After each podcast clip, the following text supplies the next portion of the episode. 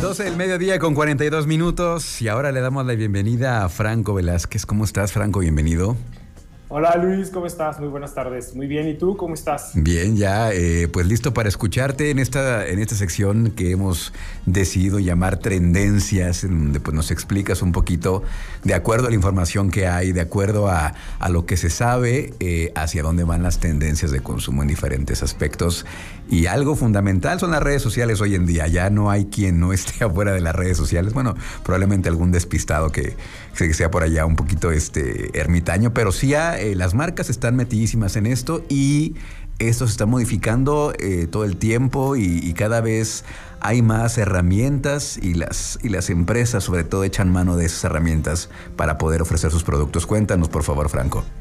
Justo, Luis. Sí, el día de hoy vamos a, compartir con tu audiencia eh, justo las tendencias en redes sociales para este 2022 y 2023 eh, lo acabas de decir muy bien, creo que esta parte de las empresas están mucho más pendientes de, del tema digital o del tema de comunicación digital y, valdría la pena también identificar cuál es el perfil del, consumidor en México.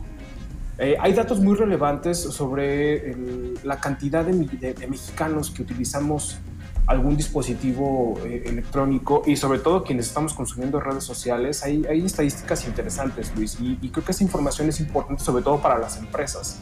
Eh, hasta el 2021 había cerca de 84 millones de mexicanos que utilizamos o tenemos un smartphone. Y, y, esto indica que para 2025 superemos la cifra de los 95 millones de personas que podrán tener acceso a un dispositivo o algún tema de, un teléfono inteligente, ¿no? Básicamente. Eh, también hay una estadística que, dice que eh, el mexicano tiene hasta eh, cerca de 10 diferentes redes sociales a las cuales destinamos hasta un promedio de 3 horas conectados, navegando, conociendo, eh, incluso estudiando, ¿no? Todavía hay algunas eh, escuelas que están en esta modalidad eh, a distancia o híbrida, pero bueno, finalmente estamos invirtiendo tiempo y estamos identificando nuevas formas de comunicación a través del tema, del tema digital. Hay una pregunta importante que, que nos tendríamos que hacer quienes tenemos alguna empresa, es qué buscan los usuarios actualmente con el tema de la comunicación digital. Y pues básicamente hay tres cosas importantes, Luis, y para toda la audiencia. Eh, uno es el contenido personalizado. Es importante que este contenido sea inclusivo y por supuesto mejorar las experiencias de navegación de los usuarios. Y yo les hago una pregunta a tu audiencia y te la hago a ti mismo, Luis. ¿Cuántas redes sociales tienes y cuáles son tus favoritas? Pues yo nomás uso tres. Eh, Facebook, Twitter e Instagram. Sí. bueno, WhatsApp, WhatsApp no sé si es una red social, se podría considerar. Ok. Sí, sí, sí. Sería cuatro entonces y ya. Cuatro. Pues bueno, resulta ser que eh, para los mexicanos el top de redes sociales o de navegación, el número uno en México es YouTube.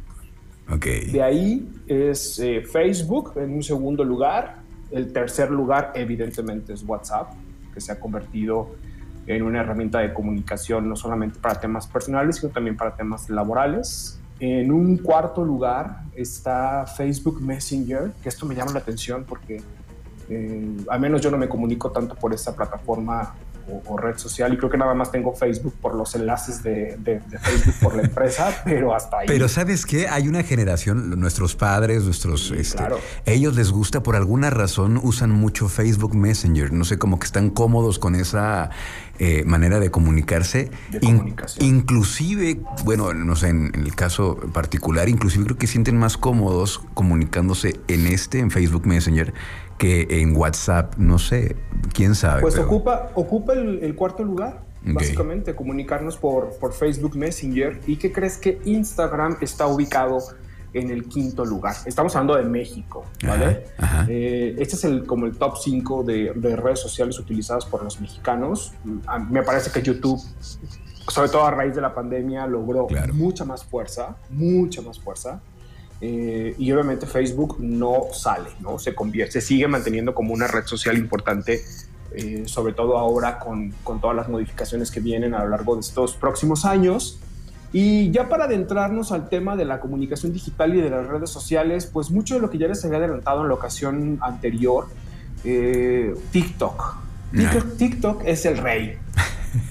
será el rey y se convertirá en el rey. Yo sé que para muchos es un tema generacional, es un tema de yo no estoy en TikTok, yo no me veo bailando en TikTok, no, no va por ahí. Eh, fíjate que el tema en México, la red social TikTok tiene cerca de 19.7 millones de, de, usuarios. Es una mm. cantidad alta y además es un segmento interesante porque están entre las, entre las edades de los 13 y 18 años, pero también hay un porcentaje importante entre los 20 y los 29 años de usuarios de la, de la red social y sin duda TikTok va a dominar este 2022. Eh, lo más interesante de esta plataforma, Luis, es que permite tener una gran exposición rápida y orgánica. Punto. Eh, su fuerza, eh, es, bueno, nos hemos dado cuenta que TikTok aparece prácticamente en todos lados, ¿no? se comparte en stories, en nuestro Instagram, en los propios reels de Instagram, que me da mucha risa que cuando salieron los reels de Instagram, en lugar de ver reels creados en la, en la propia plataforma de Instagram, veías los TikTok en los reels de Instagram. Con todo y el logo, ¿no? Ahí aparecía. Con todo y el logotipo, exacto.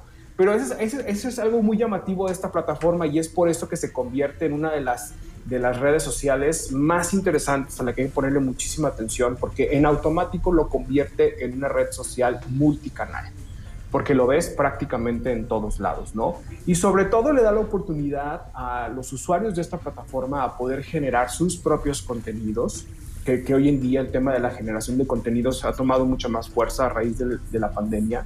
Y sobre todo porque pronto TikTok, Luis, va a poder introducir modelos de comercio electrónico y de monetización. Y eso le va a dar otro giro completamente a esta plataforma. Yo sé que esta red social pareciera que está segmentada en un rango de edad muy en particular. Yo tengo TikTok, no estoy en, los, en las edades en las que, en las que se mencionan, pero eh, me ha dado la oportunidad de poder descubrir a creadores, eh, no, no, necesariamente bailando o, sumándose al tren de, de TikTok, sino poder aprender y poder llegar y generar enlaces, que también creo que es una parte importante de una, de una red social, ¿no? Entonces pongan la atención a TikTok, es el rey del 2022, es una plataforma que está creciendo, es una red social que está creciendo y que eh, pronto tendrá como algunas novedades y sorpresas. Algo que me, también me llama mucho la atención, Luis, y que es una tendencia para este 22 y 23, es justo las plataformas de audio en vivo. ¿Qué es esto? Pues bueno, prácticamente estas plataformas eh, de audio en vivo son una tendencia para este año, ya que ofrecen una experiencia de escucha importante para los usuarios con costos y presupuestos relativamente reducidos y con la finalidad de poder interactuar con tu audiencia. Eh, ¿Qué es esto? Ya lo hemos visto. Para los usuarios de Twitter existe desde el 2021 algo que le llaman los famosos Twitter Space eh, que prácticamente se han convertido en estos salones donde ingresa cualquier cantidad de personas y en tiempo real están compartiendo experiencias, ¿no? Recientemente, con los acontecimientos políticos en México, se habló de que se rompió un récord por la gran cantidad de usuarios que se conectaron en particular a un Twitter Space, eh, escuchando temas políticos, evidentemente. Pero este tema del Twitter Space está agarrando eh, mucha fuerza. Eh, quienes tienen Twitter, yo tengo Twitter también, tú también lo tienes, te has dado cuenta que se han convertido en foros, Luis, donde se comparten N cantidad de información y lo más importante es que no hay censura, es un audio en directo sin censura, que esto puede tener también en algún momento ciertas complicaciones, ¿no? Porque pues evidentemente como hoy todo lo puedes grabar, pues prácticamente te puede meter en algún tema si el comentario que tú hiciste no está eh, políticamente dicho o, correctamente compartido, pero sí es importante poner atención. Tú como usuario, ¿qué opinas de los, de los Twitter Space, Luis? Me gustan, me gustan, pero siento que luego de, se, se, empieza a abusar, ¿no? Eh, hacen Twitter Spaces de cualquier cosa, es decir, ponerle sal al, a X platillo. Recuerdo ese tweet, y, ese tweet. Y luego, y luego hay, es que luego sí, los van a chotear, los van a... ¿no? Sí, claro. Eh, yo digo que solamente cuando sean temas realmente interesantes, eh, como lo que pasó, el, que tú haces referencia es el de hashtag Todos Somos Loret, que fue una, un boom que rompió récords. Y, Y, este, sí, yo creo que siempre y cuando se use con moderación y sabiamente, creo que es una buena herramienta de comunicación, como dices, es, este, es estos chats, tal vez, ¿te acuerdas de aquellos chats eh, a principios, finales de los 90, principios de los 2000, que era puro texto? Es algo parecido, pero ahora con voz. Entonces, hay en audio. Exacto, hay, un, hay un moderador, eh, se, se, establece un tema y cada quien va pidiendo la palabra y así todo el mundo va opinando y se me hace una maravilla. Pues finalmente es un, es, es un gran foro, es un gran foro donde tú puedes escuchar o puedes participar. Cualquiera de tus dos, cualquiera de las dos modalidades es, válida. Eh, y como tú bien lo mencionas, en México se rompió este récord muy recientemente con todo este tema político de nuestro país, que ese será otro tema más adelante en otro momento. Este, con el tema de las plataformas de audio en vivo hay que poner atención, es una tendencia justo para este, para este 2022.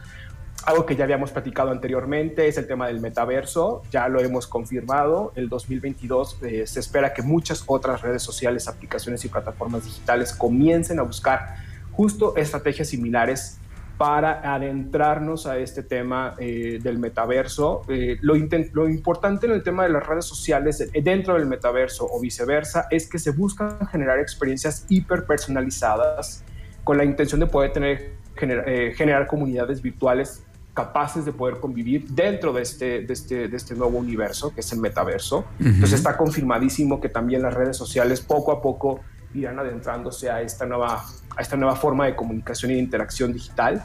También una tendencia, una tendencia importante es vaya los cookies. Eh, poco a poco se está trabajando, según la plataforma de Google, se está trabajando que para el 2023 los cookies se eliminen y esto le va a dar eh, muchas ventajas a los usuarios porque entonces vamos a sentir mucha mayor seguridad al momento de compartir nuestros datos, ¿no? Creo que también ese es un... Pero hay que explicarle al público qué son los cookies. Ah, probablemente ah, hay, alguien que no sepa qué son los cookies. Entras a, entras a una página web, cualquiera que ésta sea, y en automático te aparece en la parte inferior, superior o donde esto sea, que aceptas los famosos cookies, que no es otra cosa más que el cómo esta eh, página web absorbe, lee, detecta, identifica tus datos, ¿no? Con la intención, en teoría, de poder identificar quién, quién eres como usuario, qué estás consumiendo como usuario, qué características tienes como usuario y esa información a final de cuentas, ayuda a las empresas a determinar cuáles son los perfiles de los consumidores en el tema digital. Correcto.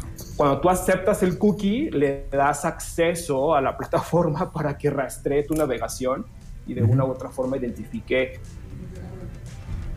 pues qué, qué, tipo de consumidor eres, ¿no? Entonces, en teoría, en el 2023 esto va a desaparecer y eso le va a dar un poco más de seguridad, como lo mencionaba. Sin embargo, también existe el reto para las marcas, porque tendríamos que buscar la manera de generar nuevas estrategias mucho más específicas para nuestros segmentos de mercado.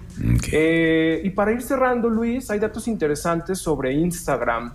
Eh, pensábamos que los, la, participación anterior hablábamos sobre los influencers digitales versus los de carne y hueso, ¿no? Bueno, pues Instagram seguirá siendo la red social ideal para realizar estrategias de marketing relacionadas con los influencers. Hoy por hoy es importante que exista un embajador que represente a la marca, alguien real de carne y hueso, que funcione, que, que tenga ciertos valores. Ojo ahí, cuando las empresas decidan qué con qué embajadores se van a enlazar, pues bueno, busquen la manera de que puedan ser los embajadores más acordes al, perfil de la, de la, marca, pero también que comunique los valores, ¿no? Porque de pronto, pues hemos tenido hay buenas experiencias. Sí, sí, sí. sí, este, hay que poner atención siempre con quién los enlazamos, pero se ha convertido y, y, seguirá siendo una importante eh, actividad en el tema digital, el tema de los embajadores. Eh, para asociación con las empresas, ¿no? Ojo, siempre en el tema digital y en la vida profesional hay que tener un plan de crisis, un plan de comunicación de crisis. Ten preparado un plan de comunicación de crisis porque seguramente en algún momento nos tocará abordar temas que son sumamente delicados y el hate está a la orden de la esquina, la vuelta de la esquina, por lo cual es importante siempre estar preparados para, para, ver cómo nos defendemos y cómo nos comunicamos asertivamente. El plan de comunicación en crisis nos va a ayudar a poder salvarnos, lo pongo entre comillas, eh, de una situación en temas de comunicación digital. Y para ya despedirme, eh, un dato importante. OnlyFans durante 2020, que fue justo todo el tema del COVID, pasó en México de tener 300 mil creadores a registrar poco más de 1.5 millones de usuarios en pues, esta plataforma. Hay hambre. hay hambre, muchachos, hay hambre. Bueno. hay hambre de, comer y hambre de, crecer y de hacer muchas cosas. No, no lo piensen mal. ¿eh? y si piensan mal, también es válido, ¿no? No, no te creas, estamos en Semana Santa. Este, ya nos oigan, Pues ahí están los datos. Muchas gracias, Luis. Gracias rápidamente. ¿Cómo te encontramos en redes, Franco? Arroba Franco Velázquez, Instagram y Twitter. Les deseo excelentes vacaciones. Igualmente. Mucho. Gracias. cuídate mucho. Ya nos despedimos. Gracias, Toño Ríos en la operación y Luis Oleg. Les agradecemos. Esto fue Trion Live.